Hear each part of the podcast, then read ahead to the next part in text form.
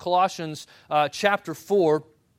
And uh, it's great to be able to kind of look at this and just to consider, you know, uh, what's going on to us. The last few weeks, um, we, we've, I'll just kind of go back over the series briefly. I'll do it like fast. So you ready? Okay. So, in the first few weeks, we actually looked at what Jesus has done for us, what God did through Christ, sending him to the earth to save us, to bring us into his family. We laid a good, solid, Paul in his letter writes, a good, solid foundation of doing that. Then he spends uh, the last several weeks we've been spending kind of talking about okay, so so what then? How do we live in accordance with that? So you get truth. So what's it mean to you, right? And so we've been kind of working through that. The last two or three weeks in particular, focusing in on like Monday through Friday Christianity. I mean, we, you know, we can sometimes get wrapped up thinking, you know, the Christian life's just all about Sunday mornings and weekends and maybe community group night or something like that. And it's like, no, no. Look, it's your day to day life. It's your relationship with your spouse. It's your relationship with your kids. It's how you deal with work issues and how you deal with your employer. If you're an employer, how you uh, deal with your employees. I mean, it has this gospel that we have uh, believed that Christ has come. He has radically saved us. He's redeemed not just us, but He's redeemed the things that we do. And we're actually a part of that work. And so now we get to, so we've looked at kind of why. Okay, that would be the first several things about what Jesus has done for us. That would answer the why question. Why are we doing what we do? The second part was like, well, what are we doing exactly? How do we live this out? But now I kind of want to look a little bit at how. How is it we're to, li- to do this stuff? How is it we do this? How is it that we live this life? And I think what we begin to see is actually that we find out that Jesus has some things that he loves and that he does, and we actually want to learn what those things are so that we can love the same things Jesus loved and do the same things that Jesus does, right? That's really what we, we want to, uh, to begin to focus on here. And so we have this thing we've kind of been going through. Uh, how do we do that? How do we live this life, this day to day Christianity, this kind of meat of life that kind of goes through our existence? It's the day by day kind of stuff. You can kind of get lost in it and think, well, my day to day life, how important is it really?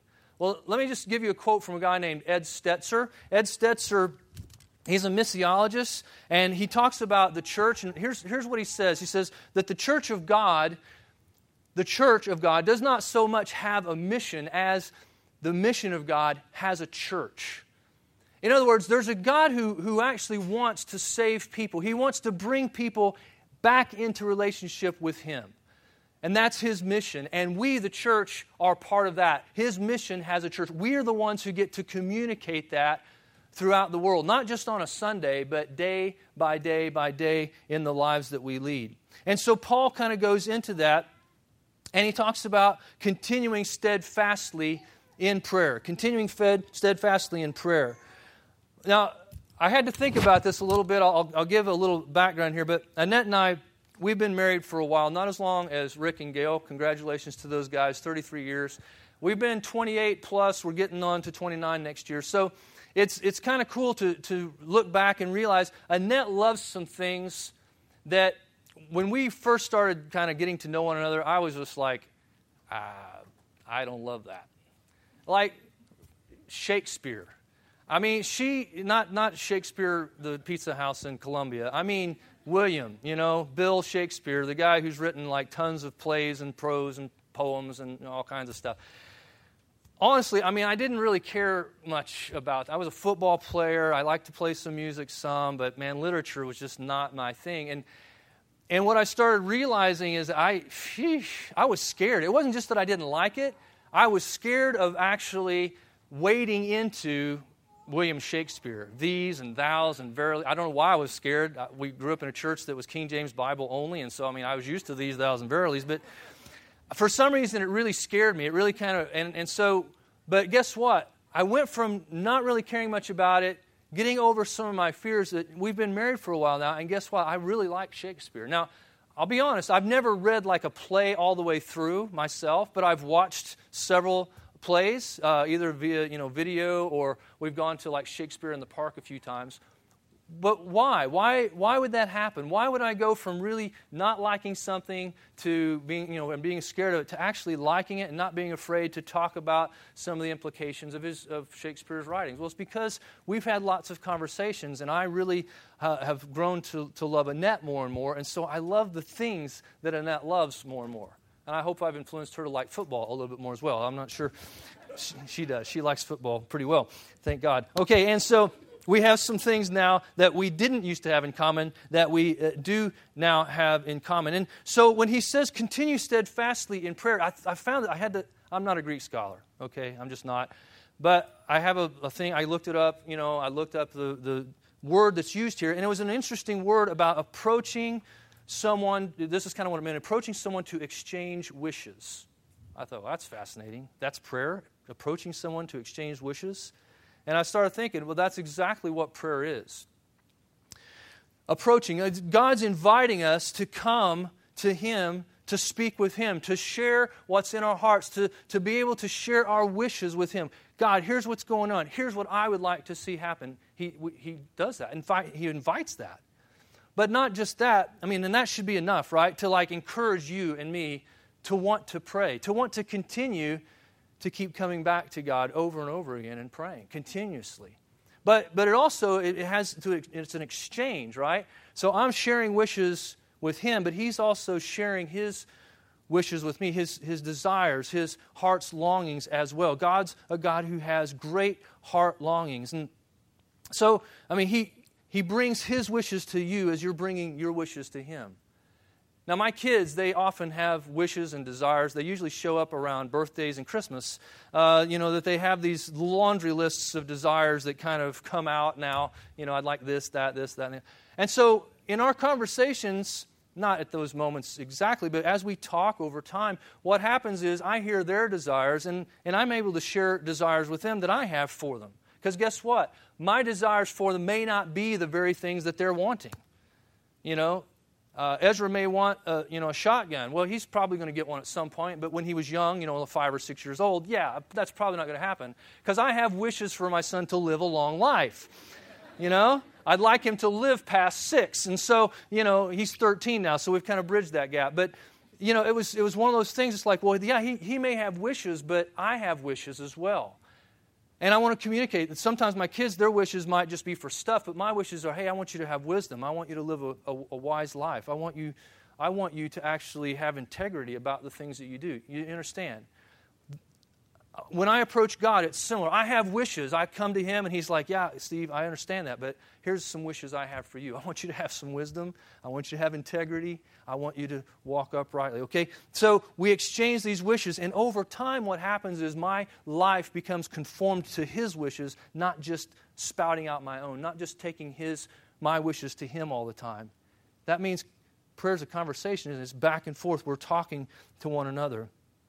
I had a friend recently called me up, and, and he was, he's, he's wanting to uh, lead in, in, a certain area, lead a little group of people. And, and he's like, hey, you know, I want to do this thing. And, and basically, what it was, what he was wanting to do was like a, a convenience thing. It was a thing of, hey, you know, I know we're doing this big thing, but actually, I've got some other plan that I want to do. And, and so we were able to talk through it. He had a wish for convenience, and I had a wish for him to be an inspirational leader. So I said, Well, I know it's inconvenient for you to do this, but you need to come back and you need to lead. See, sometimes we, we have wishes that are they're okay, they're fine. I mean, there's nothing wrong with convenience, but isn't there something better to live for than our own conveniences? Isn't there something greater that God has for us than just our convenience, our comfort, our ease? And so I was able to share. We had an exchange of wishes, and I was able to share. And you know, he said, Yeah, you're right. I would rather lead this way than just lead uh, or not really lead by my own uh, convenience. It's like that when we pray. We get together, we exchange wishes. You might think that, I mean, you might be here today and, and you might be like my Facebook friends. I get on Facebook and I mean, there's prayer requests like all the time from friends. And I read those kind of carefully. I look at some things, not because necessarily I will pray for, I might pray for them. That's not the issue. The, the issue is what I, the content of when they're asking for prayer, it, it's interesting. I have friends who say things like, hey, you know, pray for me, send me some warm wishes, you know, wish me some good juju, you know what? You know, it's just like this whole list of like weird kinds of, and I'm going, prayer? What do you want? Do you want prayer or you want good wishes? I can't do, you know, it's like one or the other. I, I really, I mean, I can do both, but it's like they're not the same thing. And, and in, in our minds, sometimes we can kind of think that prayer and good wishes or warm thoughts or congratulate, I mean, we can think that those are the same thing. And, and they do provide us with a little bit of therapeutic relief, right? I mean, they can give us a sense of comfort. People are thinking about us and concerned for us. But they're very sporadic. Okay, they're not things that happen with consistency. They're infrequent. They often lack intensity unless like there's you know someone that you're very concerned for in a very difficult situation then you might up the intensity level. But that's not what people are often asking for. It's not what paul is driving at in this passage where he says pray continually where he says pray with watchfulness when he says pray with thanksgiving. It's not the same kind of thing those kinds of prayers that my Facebook friends, and I love them to death, but those kinds of things they often are asking for, they fail to grasp the intensity that Paul is shooting for here when he says, hey, there's an exchange of ideas that needs to happen between you and God. They discount the fact that God is on a mission, that He wants His family back, that He loved us enough that He would send His dear Son to die for us on the cross. It loses some of that. There's nothing wrong with it. It's just that it's not getting what this passage seems to be driving at when Paul talks about prayer. Look at the words he uses continued, steadfast, watchful, thankful. These prayers seem to be aimed at something bigger than just our comfort. They seem to be aimed at something bigger than just our temporary relief. Relentless prayer is alert and full of thanksgiving, and that idea makes no sense if we're just wishing people good luck, good wishes, good juju, whatever it is, right? That makes no sense. But we as Christians can actually fall into those ideas about what prayer is. Piper says this way John Piper, uh, I think it'll be up here on the board. It's a fairly long quote, but he says probably the number one reason why prayer malfunctions in the hands of believers is that we turn a wartime walkie talkie into a domestic intercom. But what have millions of Christians done? I've done it. You've probably done it. We've stopped believing that we're at war. No urgency, no watching, no vigilance, no strategic planning, just peace and prosperity. What do we do with that walkie talkie? Well, we try to rig it up as an intercom in our houses and cabins and boats and cars, not to call firepower from, uh, for conflict with a mortal enemy, but to ask for more comforts in the den. Ow. I think he gets at something here that Paul's trying to get at when he says, guys, continue steadfastly in prayer.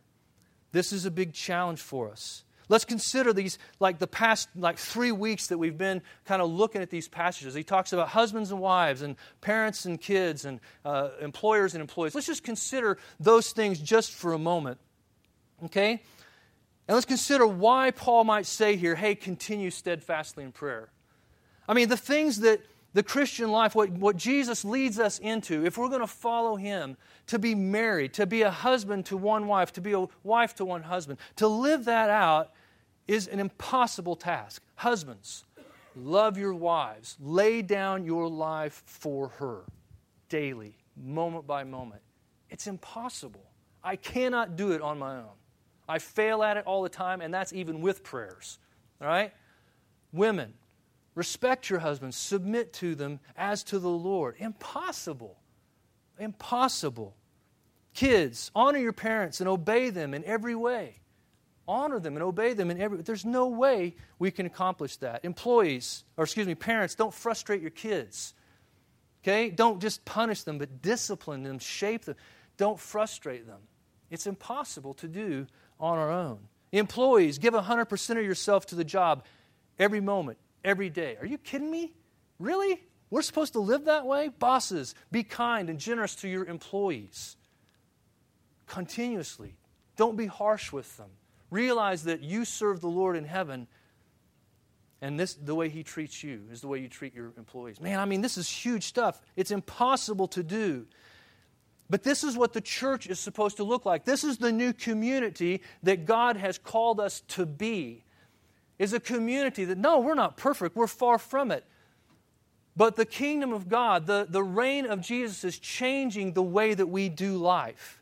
We're doing the same things everybody else around us does. We get married, we have kids, we have jobs. but we're doing it differently. Why? Well, because we don't serve, we don't look to our spouses and say, hey, spouse, I need for you to accept and love me unconditionally. Because we know we have unconditional love and acceptance from God. Now, we hopefully we get love and you know, respect from our spouses, but, but we're not like living life as if that's the most important thing in our lives. Because we know Jesus has given us that. Kids and parents, we, we know, hey, I'm not dependent on my kids to give me my sense of identity. Why? Well, because Jesus does. I'm not dependent on my job to give me my sense of, you know, productiveness and, and, and what I do for a living is what really, no, I, I get that from Jesus. But see, you just try doing that on your own without prayer. And you will fall flat on your face time and time again because it's impossible. We're at war, not, not in a culture. We're not in a culture where we're in a war with our own flesh, with the world, with the devil. Okay?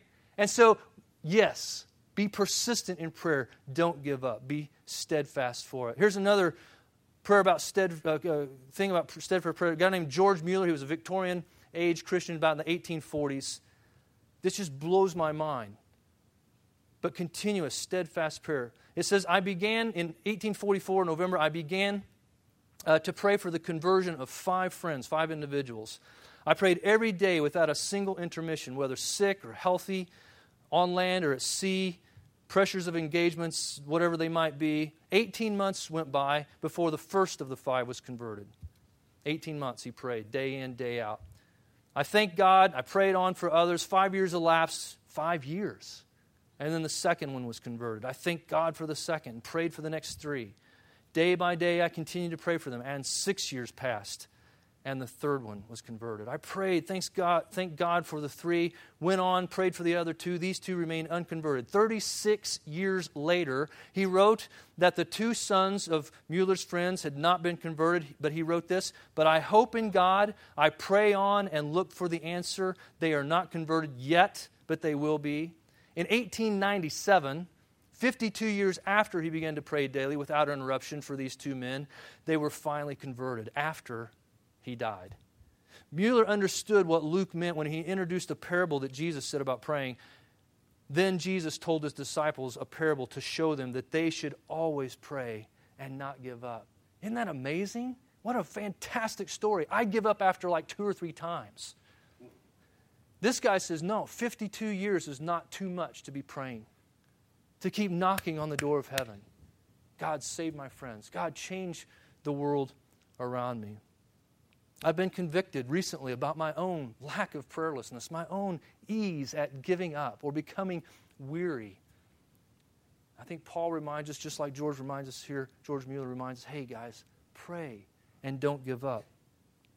This is the beginning, that statement, pray and, and don't give up. That's a, the beginning of a story that Jesus uh, tells about this woman who approaches this, God, this judge who really, he didn't care. He wasn't really fearful of God. He didn't really uh, fear man. He, he was no respecter of persons. He didn't really care about what people thought about him. And this widow, she was in a really tough situation. Someone was oppressing her, making her life extremely difficult. And what it says about her is that she continually went to this judge and said, Give me justice, give me justice, do what's right. And it says, finally, this unjust judge who did not care what God thought or what other men thought, he finally said, This woman is going to wear me out. And he gave her what the justice that she needed. Now, Jesus goes on not to make God out to be this unjust judge who is so hard for us to communicate with, but he says, Well, how much more this God who loves you and loves the ones who will call out to him day and night. Will he not give them justice? The answer is obviously, well, yeah, he will. See, we get missions. We kind of think that, hey, you know, I, I can't go to God too much. I don't want too many repetitive prayers. No, He invites us to continuously, aggressively attack His throne with our requests. We do it pretty consistently around here. About once a month, we pray together as a church. Once a quarter, all the locations are in prayer together. What are we praying for? Different things each time? Not really. We're still praying for two or three friends to become Christians. We're still praying that we'll make impact into our community. We're still, still praying that we'll plant new churches and, and new uh, locations throughout the St. Louis region. And the churches that we're a part of, Newfrontiers, will do the same kinds of things. We keep going to God. Same thing over and over again. Come on, God, please do this. Not growing weary. And God invites this kind of praying. Isaiah 62, verse 6, should be on the board here for you. He says, On your walls, O Jerusalem, I have set watchmen all day and all night. They will never be silent. You who put the Lord in remembrance, take no rest and give him no rest until he establishes Jerusalem and makes it a place of peace on the earth, praise on the earth. This is about the church. This is about us praying into God. Please let your church shine. Let it be glorious. Let it be someplace that continues to attract people. Let us continue to go to God day in and day night and, and night, day and night, whatever. You know what I'm trying to say. Okay? Give him no rest. I find that fascinating. The God who never tires says to us, Wear me out with your prayers. Just wear me out with them. Exchange your wishes with me. Let me speak to you. Please come and speak to me. Bring me your desires. J.O. Fraser was a missionary in China in the 20th century. He said, Look, I don't understand you know, prayer just a whole lot, but here's what I want to do. I want to prove that I believe that prayer is of vital importance by giving my first and best energies to it as God may lead. I feel like a businessman who perceives that a certain line of goods pays better than any other in his store, and he purposes to make it his chief investment. First and best energies to what? To praying. First and best energies. In other words, hey guys, plan to pray. Don't just shoot up flare prayers for, you know, moments, but plan. Set aside time to spend time with God. Annette and I do that. We have date nights from time to time. We want to be together. We want to share life together. That's what God's inviting you to. Come, spend some time with me. Set aside time. Don't give up with all kinds of praying. Jesus, his example, here's on the earth, all night in prayer. Up late, up early, spending time, big amounts of time with his Father. You might get intimidated by that. Don't be intimidated. There's another example. Daniel, in uh, the book of Daniel, chapter 6, verse 10, it says, When Daniel uh, knew about this document, that he had been threatened that if you pray to any other God but the king, you'll, you'll die, you'll go to the lion's den. So Daniel says he knew that the document had been signed, and he went into his house.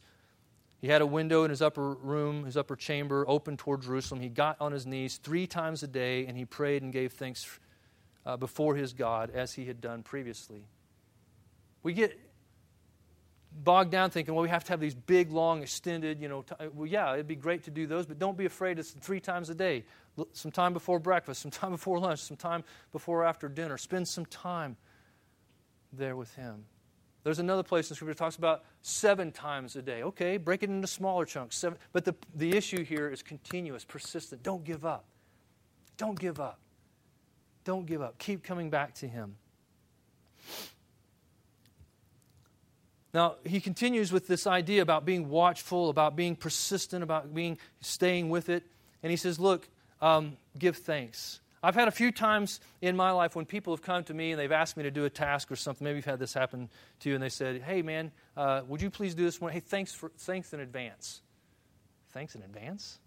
What's that mean? You know, I mean, I, what you, thanks in advance. You mean you, you, you must think I'm really going to do this, or else you're trying to manipulate me. I don't know which it is here.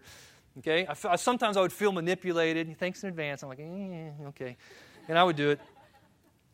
Paul seems to be saying that. He seems to be saying, look, as you've been praying, give thanks in advance. Tell God you're grateful for what he's not just done, but what he's going to do. I love that Paul, he often gets swept up into thanksgiving when he's writing. Thanksgiving is a hallmark of who we are as God's people. We're a grateful, thankful people. It should not be uncommon or uncomfortable for us to give thanks to God in light of what He's already done for us, right? I mean, in fact, the reason we can give thanks the way Paul's talking about it is, is it's, it's a real reason to give thanks. He has invited us to come. The God of the universe, who made us, who saves us, has actually invited us to come and spend time with Him. That's reason enough right there to simply give thanks. When he invites us, though, he's not inviting us in as strangers, he's inviting us in as, as sons. Prayer is a real issue of faith. He, when, when we say to him, hey, uh, please, Father, do this, thank you, there's an element of faith that he is actually going to do the very thing he says he's going to do. He'll listen to us, he'll pay attention to us. He'll move on our behalf. It's not just wishful conversation. God's promise that He will hear and He will answer our praying. And thanksgiving is a statement of faith to the living God. He makes good on His promises. But he, we don't approach Him as strangers. We're talking to Christians, we're talking to those who are followers of Jesus. You're not a stranger to God. In fact, you're a son. Now, some of the ladies in the crowd just went, and daughters. And I'm like, no, actually, let me explain why the Bible actually says we're sons. There was a, uh, just a, a, few years ago, there was a lady, she was in a, uh, had grown up in a culture where uh, the inheritance only went to the son. So, you know, dad, when he kicks the bucket, when he dies, the, all the money, all the property, everything's going to go to the son. And as daughters, they were treated like second class citizens. They had really no rights. Now, Paul, he's writing into a situation like this, but this is recent. This is just in the last few years, this lady. She, she had this, she came to this realization. She's reading the scriptures. It says, Hey, your sons. And suddenly she got extremely excited. So this isn't a, an issue of you know women's liberation or, or gender equality or anything like that. When it talks about that we're sons, here, here's what it's saying. Here's this woman, she was a second class citizen within her own household. She had no rights, she had no hope of an inheritance. And the Bible tells her, hey, you're a son. This is good news. Now she has, before God, rights and inheritance. She's not sub, she's not second, she's a son. And she rejoices in that. And we need to rejoice in that as well. We have a sonship. This is why we approach God with thanksgiving. This is why we approach Him with confidence. We're sons. We have privileges before Him, we have an inheritance before God. Paul wrote to a similar culture. The daughters got nothing, the sons got everything. When there was an adoption, often in Rome, the adoption was not just of little kids, it was primarily of servants who were adult men to be sons in the household.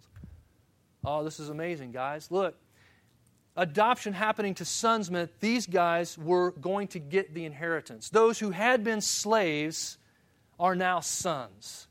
This is what the Bible says concerning you and me. We were once slaves. We were once secondary. We were once less than. But now, through Christ, we're sons of the Most High. We get to have all of the privilege and right of coming to the Father and enjoying a relationship with Him. The Bible tells us that we're sons and expresses that to men and women. They're sons who receive. Look at Galatians chapter 3, verse 27. It's up here on the screen. It says, For as many as you were baptized into Christ have put on Christ. Listen, there's no more Jew or Greek. In other words, race doesn't matter. It doesn't matter what your race has been. You're now a son. Neither slave nor free. It doesn't matter your social standing, it doesn't matter your economic standing. You're now in Christ. You're a son. No male or female. It, doesn't matter your gender anymore. When it, when it comes to approaching God and being together as a family, we are sons of God together. It says on here, if you are Christ, you're Abraham's offspring, heirs according to the promise. So we approach God based in amazing promises. This is amazing news. I could not approach God if it weren't for this truth right here. I, would be scared to death to go to God in prayer, except that He says, No, in Christ, you're my son. I love to hear from you. Come on. It's a great reason for us to praise, a great reason for us to give thanks. Maybe you're here today and you, and you, just don't know Jesus. I realize that. We, and I love this about Jubilee. We have often people who come in, you don't know Jesus. You're not in a relationship with Him. This thing that talks about, it's just like foreign language to you. I just want to make a declaration to you hey, this is something for you today. It's something for you today. Faith in Jesus Christ, believing He is who He says He is. He's the Son of God who came, lived a righteous life on this earth suffered, died, was buried, and rose, and now lives forever. He's praying for us. I mean, He is living for us. It's just an amazing truth. You can know that today. You can accept His love today, and it changes your life forever. Week by week, we have people who come in here. And, and actually, the, the, that's the reason why we exist. I mean, Rick pointed it out in the bulletin, you know, the back page there. Why does Jubilee exist? Jubilee is a non denominational church committed to being the kind of community described in the New Testament. And then, but then big red letters Jubilee Church exists to connect people to Jesus. Why? Resulting in God honoring life change. That's why we exist. When you're here, you're an answer to our prayers. If you're a guest here today, it's not just that, hey, I had a friend, they asked me to come, or I just showed up today. No, we've been praying for you to be here today to hear about Jesus. That's what we do. That's what we ask for continuously, regularly. Prayer is essential to what we as a church are about. Paul, who writes this, he's got a big sphere of responsibility here. He's asking for some big things. But they're not just things that he does, they're actually things that in the next few verses he tells us, hey guys, this is what you are to be about. As you are praying, pray for me, and here's what you do. This is the way you live as well. That's what apostolic men do. They're men who establish churches, and then these churches join them on the mission of taking the gospel into the world. That's what we're about. So, Jubilee is part of a bigger uh, sphere of churches called Newfrontiers USA. I just want to put a little uh, uh, flesh and bones to this. There should be a picture here of John Lanferman, okay? So, this guy here, handsome devil, okay? Don't tell him I said that. And um, anyway, so this guy here, he's just a man, right? But he's been given something from God to do, to reach into this nation, to reach around. And get, here's what we've got a goal in front of us plant a churches in 100 of the top 100 cities in the United States. He, he lives with that burden, he lives with that desire, prays for it regularly. And guess what? We're a part of a family of churches that relate to John, and guess what we pray for? We want churches in the top 100 cities in the United States. Now, John has other guys who are helping out. Brian Mowry is one of them, our lead pastor. He's an apostolic guy. He's, he's helping us out here in the Midwest. There's guys, Ian Ashby out in the Northeast, or Bo Noonan out in the Northwest. Okay? Carl Harrington down in the southeast. Sam Poe, who's like a prophetic guy who really helps us out quite a bit as well. It's a team of men who actually help to serve us, to keep us thinking the mission. Like Paul, Paul writes here, he's like, hey, pray for us. Pray for us for what? Well, for doors of opportunity to be opened so that we can make known the mystery of Christ. I want to talk about that a little bit, and then so that we can actually make it very, very clear for people. There are currently new churches being added to our family, as well as uh, churches that are being started in, in major cities. So, like coming, uh, if you go down to Austin, Texas, um, there's a church plant down there by a guy Graham Allen. He's down there planting a church in Austin, and it's amazing. It's called Welcome Church. I'm excited about what's happening down there. We just had our first gathering of uh, churches in California called Celebration California. So a few churches gathered to there. They're wanting to join us. They're saying, Yeah, John, we're with you. Newfrontiers guys, we're with you. Okay? There's a church uh, right now, uh, Rick alluded to this or mentioned this as well, in the Northwest. The, they're meeting up in, uh, in Oregon, but it's churches in Idaho and Washington and Oregon, all gathering together saying, hey guys, we're on this mission together praying for doors of opportunity, wanting to make Christ known in our region. They're planting a church in Spokane, Washington, up there. Looking forward to seeing great reports about that. Next weekend is Celebration Northeast, so the Northeastern United States okay, is, is doing that as well. Ian Ashby and those guys up there. We have two guys who are uh, young guys that are uh, going through church plant training. They're learning how to church plant churches. One guy's from California. One of us are our own guy, uh, Dylan Neely from St. Louis in the city. Okay, he's going through that as well for the next year. We're hoping to see in the next you know year or so he will be starting a new location or a new church plant somewhere in this area as well. We'll see what God does, but it's just it's fun to see God's moving us along, opening up doors of opportunity for us. And we continue to partner with John. We pray for him. We pray for his team. We pray for Brian. We, we know, hey, we're connected deeply into this mission that we have together. And we want to see big doors of opportunity open for new church plants throughout the United States and around the world. I mean, we connect to other apostolic spheres throughout the world. John is in relationship with those guys as well. The mystery of Christ. What, what's this about? The word mystery has caused a lot of confusion because, you know, we think mysteries are like unknown and unknowable, right? You know, Agatha Christie or I don't know, you know, there's probably better authors to, that's the only mystery theater I know. Anyway, so um, we think of it, it's like we can't know this thing. It's just like shrouded. Here's, when the Bible talks about mystery, it's saying this. It was something, yeah, it was once unknown, but now it's been revealed. It's been discovered. It's been opened up. God has shown us something. And the Bible says this, this is the way uh, in Ephesians chapter 3, verse 6, Paul writes this. He says, The mystery uh, is this that Gentiles, people like you and me, uh, are now heirs and members of the church, the same body, partakers of the promise of Jesus through the gospel. You're part of the mystery. I'm part of the mystery. It was unknown for a time. It looked like it was just one little nation. You know, just you had to be in the right genetic mix to be able to really have a relationship with God. But Jesus comes and opens up the doors, and no longer, it doesn't matter what your genetic makeup is. It matters that you put faith in Jesus Christ. That's the mystery. And then we're added together to be a community together that has this mission. That's the mystery of Christ. You're part of it. You're here. You're part of the mystery. I'm part of the mystery. We're Gentiles being added together as part of God's family. It's amazing truth. It's wonderful stuff. He says, Hey, I want to make it clear.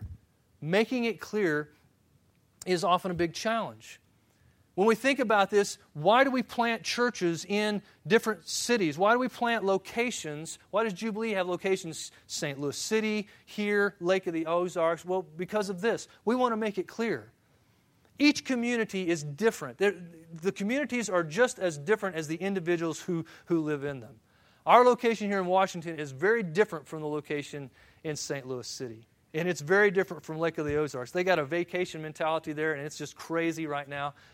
But they have a community there, and they, they live in that, and they work that out. They make the gospel clear in their community. And that's what we're about, making it clear here. Learning that our culture is a bit different is helpful because we don't change ever change the message, this mystery of the gospel. But methods can change.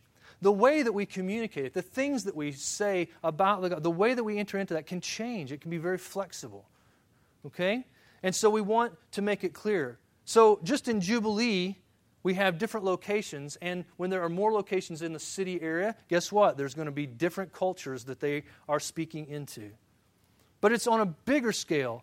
Austin is different than Chicago. The reason we want to plant a church in Austin is because, hey, it's different. It's Chicago. You got to speak a different language. And here's this Brit who's down there in Austin, Texas, trying to talk to Texans. It, he's got a lot to learn. It's like a foreign language. It's a whole other country down there, right? Atlanta is, is, is a different place than New York City. And so you have to go into these things real. Hey, when we, when we say, hey, let's make it clear, what we're saying is bringing the gospel into our community is going to be a little, it's going to look and sound a little different than when it comes to another community. Same message, method will be, uh, will be different. So each church, each location, each public meeting of the church is intentional about making the claims of Jesus known and seeing people be added to the church. We're intentional about it. And this makes Paul's words here extremely important to you and me. Because we could be thinking, hey, Washington, Missouri, what, 14,000 people, the grand scheme of things, what's the big deal? Right? Five, you know, 500 people up in St. Louis City, a, a town of, you know, 1.2, 1.3 million people. What different? You know, you could begin to think that location is, is dependent, like the, the importance of the location is dependent upon where it's located. So, yeah, St. Louis is a big city, so it's a much more important. Yeah, in some ways, it's more strategic, and we can do a lot more from there. But in terms of the importance of doing the mission that we have, each location, each meeting that we have, Sunday meeting is going to be very important for the task. That's what Paul says here. That's why he brings it down to these statements about opportunity, grace, and individuals. He says, Walk in all wisdom toward outsiders, making the best use of time. The best use of time. The best use of our time is to reach Washington. Not that we forget about what's going on in the rest of the world. The best use of our time is that we are in this community we're dealing with our neighbors. We're dealing with our schools, our jobs, our employment within Washington, Union, uh, Augusta, wherever it is, uh, you know, Lake Sherwood, okay, Labadie, the whole area that we're a part of here. This is our mission field. This is our mission field. Spurgeon, Charles Spurgeon says it this way, guys. If you don't think you're a missionary, here's what he says about that Christians are either missionaries or they're imposters. You are a missionary to the place where you live, your location here in Washington. And so Paul says here, because of that, hey, you got to live wisely. Walk in wisdom toward outsiders. Now, when Paul uses this word wisdom, here's what it means kind of in his Hebrew culture. It's different than Greek. Greek is like wisdom is just like head knowledge, you know, it's just ideas. In, in Hebrew, Hebrew language and Hebrew culture, it's like, no, it's not just ideas. It's seeing life from God's perspective and then acting accordingly. It, it's, it's knowledge that actually changes the way that you shape your life. And you shape your life around that truth. So, in the previous section we talked about earlier, wisdom looks like this it has to do with our identity, who we are in Christ. It has to do with how we deal with sin. We deal with sin differently. We confess, we find forgiveness in Christ. Life together as a church, that's wisdom. Marriage, we find wisdom there. We find wisdom about how to raise our kids and how we do our jobs. See, those are all solid, substantial ways that wisdom works its way out through our lives. Jesus is the one who is wisdom, and he works out in our lives in wise ways. And Paul says here, hey guys, walk in this wisdom. Don't ignore it, don't turn away from it, stick to it, walk on it, walk in it. So, wisdom has this knock on effect when dealing with those that he calls outsiders. He says, walk in wisdom toward out, outsiders. Now, don't get too upset about that terminology. You know, we're insiders, you're outsiders. You know, that can feel kind of um, isolating. But it, but it is a reality. Those who've come to Christ, we're in the family. Those who've not come to Christ yet, you are, in that sense, an outsider. But guess what the gospel does? It's not content to leave outsiders as outsiders. I was an outsider, but Jesus saved me. Now I'm an insider. You may feel like, hey, I'm an outsider today. No, you don't have to stay there.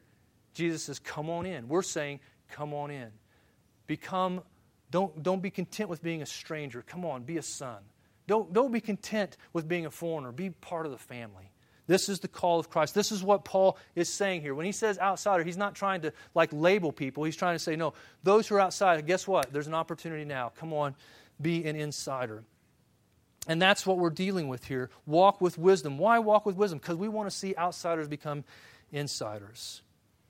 We want to see people cross the starting line of faith and become part of the family, even today. And so we have to be very intentional about helping others cross that line of faith. So Paul says, hey guys, walk in wisdom where? How? Where do you walk to? Guess what you're walking toward? Toward outsiders. Annette and I were talking about this the other morning, and it's like lights just came on for both of us. We're just like, oh. So the direction of this statement, walk in wisdom, the direction of it is toward outsiders. We just kind of had grown up with the idea that hey, wisdom is, is kind of, well, basically, it's a little bit cynical about unbelievers, and you got to be careful how you deal with those people. And, you know, I just don't want to be too close. And we kind of read wisdom like this cynicism. And it really hampered, it hindered our ability to reach people.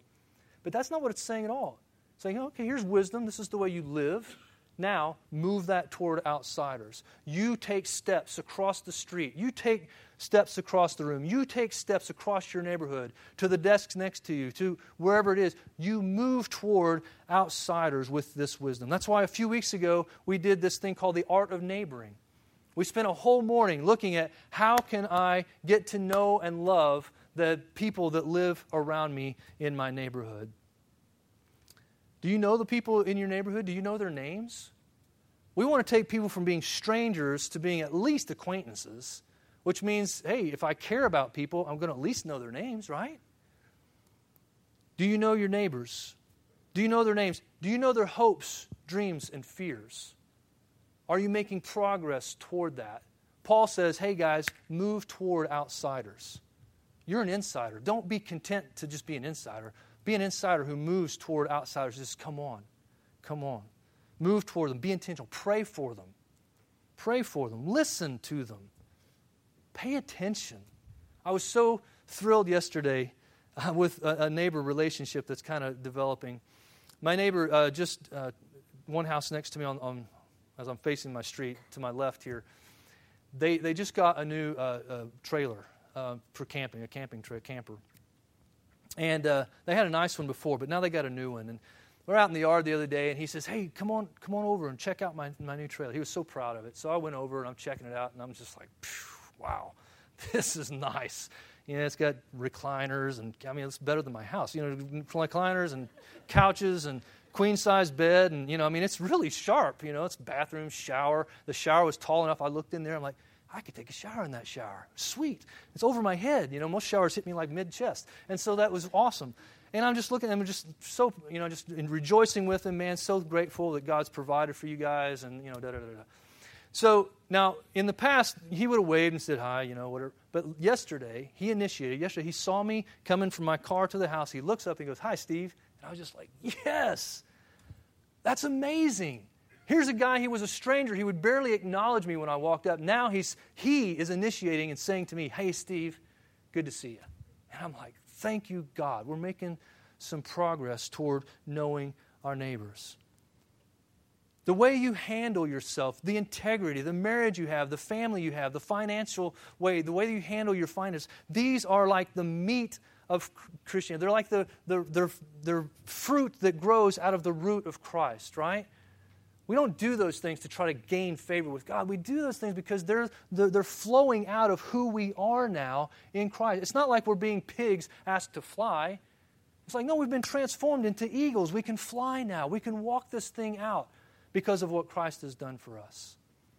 It's meat to the community around us. It helps them to see, okay, something's different about them. Ann and Elijah, last week, we were talking with them, and they've got new neighbors. And uh, the, the new neighbor, he, he kind of gets around him. He's like, You guys are different. I like you guys. Why? Well, they follow Jesus. He sees something in them that he really likes. Now, it would be a shame if our, our neighbors, they recognize good things about us. They compliment, hey, your kids are really well behaved, and man, it seems like you really kind of got things together. It would be a shame for us to, to hear comments like that and to simply go thank you politely and just move on. Why would that be a shame? Well, because it would be taking the meat and substance of our lives and then failing to add salt to it. The, the scripture here says, hey, in your speech, always be gracious. In other words, let grace come out of your mouth all the time. You have great kids. Oh, wow. You know what? Thank you, but you know the reason why? It's because of Jesus. It's not because of us. Man, it seems like you got your finances all together. That, yeah, you know what? We were a mess, but Jesus came. And he's really changed the way that we view money. It's, it's, we, we, we want to be generous now. We used to just try to hog it to ourselves, but Jesus has come and he's changed our hearts. Oh, man, you guys, you really take good care of your property. Yeah, I know. No. that ain't going to happen. Okay. No, hey, the, you know, I used to be pretty lazy, but now I see God, you know, Jesus is changing me. I, I see I've got to be responsible for the things he's given me. See, I was born to what I would say is a good family good mom, good dad, Christian background. And I can begin to think somehow that I deserved that or that I had some choice about that. The reality is, when grace comes into my life, the reality of it is I had no choice about who I was born to and what country I was born into. And if I fail to recognize that God's grace is on my life, then what I'm feeding to people is not good, salty, tasty meat that makes them want to know Jesus more. It's bland, religious self righteousness. That's what it is. It's bland self righteousness because it fails to add the salt of grace into my life. Why should I take credit for kindness shown to me that I do not deserve. I have done plenty to not deserve the wife that I have, the kids that I have, the parents that I have. I've done plenty to not deserve that. God's been gracious to me. And I don't want to feed people a myth that, hey, it's, you know, you get born into a good family, you become a good person. And it's just good people telling other good people how to live better lives. That's what Christianity is. No, it's not. It's about grace. It's about the fact that I was totally undeserving, and God, He came to me and saved me from the destruction of self. The mission of Jesus is dependent on you and me to buy up these opportunities. To be like a, a businessman who sees someone compliments me on something that's going well in my life. If there is any goodness in my life, it's because of the gospel, it's because of what Jesus has done for me. We buy up those opportunities. Don't waste them. Here it says, know how you ought to answer each person. Missed the line, sorry. Making the best use of our time. Yeah, that's what we're doing. Each of us has a different story of how Jesus came and saved us individually and then added us to the family, added us to the church. And each of your friends are unique and they're individuals. And guess what? The way that they become Christians is going to be very different than the way you became a Christian. I was saved in a church meeting. There may be friends who get saved in church meetings, there may be friends who get saved driving to work. Right? We're individual in that way. And it's amazing to me how little slivers of the gospel get into people's lives and they become followers of Jesus. If I look at this last phrase here, how I ought to answer each person, and I begin to think, oh my gosh, I've got to have like arguments and answers for every single person I come in contact with, that's heavy. I can't carry that weight. But that's not what he's saying here. He's saying, look, you know how to answer people because you know people. You have a, an awareness. You can answer each one because, well, they're coming at you at different situations with different life circumstances, and you can pay attention but even if you, you don't know what's going on, maybe if you're not aware, I'm always not always aware, there's really good news for us. If you've got a Bible there, flip to 2 Corinthians 5 20. This verse reminds me and helps me a ton when it comes to God using me to help other people follow Jesus. I hope it'll help you. I don't know if it'll be on the screen or not. I can't remember if I put that one in there or not. 2 uh, Corinthians 5.20, here's what it says. Ready for this? God himself is making his appeal. Whose appeal? God's. He's making his appeal through whom? Through us. That means I can stumble and bumble and say stupid things sometimes, but you know who's making the appeal through me? God. God's making his appeal through me. A couple weeks ago, I heard a story about a, a friend of ours uh, down at Lake of the Ozarks, and she, she said this. She said, Look, uh, she hadn't had any church background. She was going through a divorce. It was messy. She was really struggling with life, trying to keep things together. And someone in a conversation just said to her, You know what you need? You just need Jesus. And so, so here's what she said. She said, I walked away from the conversation, and I went, Yeah, I need Jesus. Yeah, I need you. Yeah. I really need Jesus. And as she going to work, driving her car, she's, she becomes a follower of Jesus. Just off of a phrase. You know what you need? You need Jesus. And suddenly she's there. She's like, yeah, I need Jesus. She's serving him wonderfully, you know, 10, 20 years down the road. She's still loving and serving Jesus for just a fragment, just a fragment of gospel truth.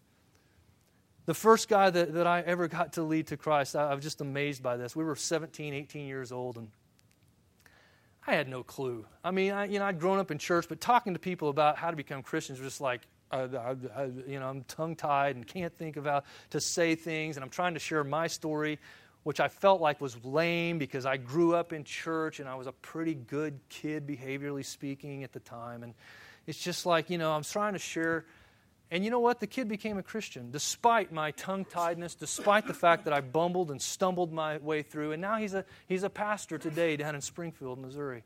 And I just look at that and I go, God was at work making his appeal through this broken, messed up kid. Guess what? God is using you to communicate his love and desire for people to come, be restored to God. That's the testimony of many of us. It's not because we had all the facts down, it's because God was at work through an individual, through a person saying, Come on, be reconciled to God, be restored to Him. This community, Washington, the surrounding area, Franklin County, that we're all a part of here, it needs a church that continually prays with watchfulness, with thanksgiving, asking for our lives to be different, for our community to come to know Jesus. So let's continue to give God no rest, no rest concerning our community. Let's be people of prayer. Let's realize we have a really big mission, right? We're connected to John Lanferman, Newfrontiers. We, we have this worldwide, nationwide family of churches together, planting new churches, starting new gospel communities, trying to help people to connect with Jesus. We want to see churches in the top 100 cities. We're praying into that. We're praying for John. We're praying for Brian. We're praying for these apostolic guys. We have a big, big mission, but we have a mission here as well. As we reach our community, we are affecting more and more lives. Let's continue to move toward those in the circle of our relationships. The eight or so people that live around your house, the people that you work with across the desk, the people that you uh, shop with and do business with. Let's remember hey, to move toward, to take uh, really intentional steps toward their lives as well with grace and with wisdom.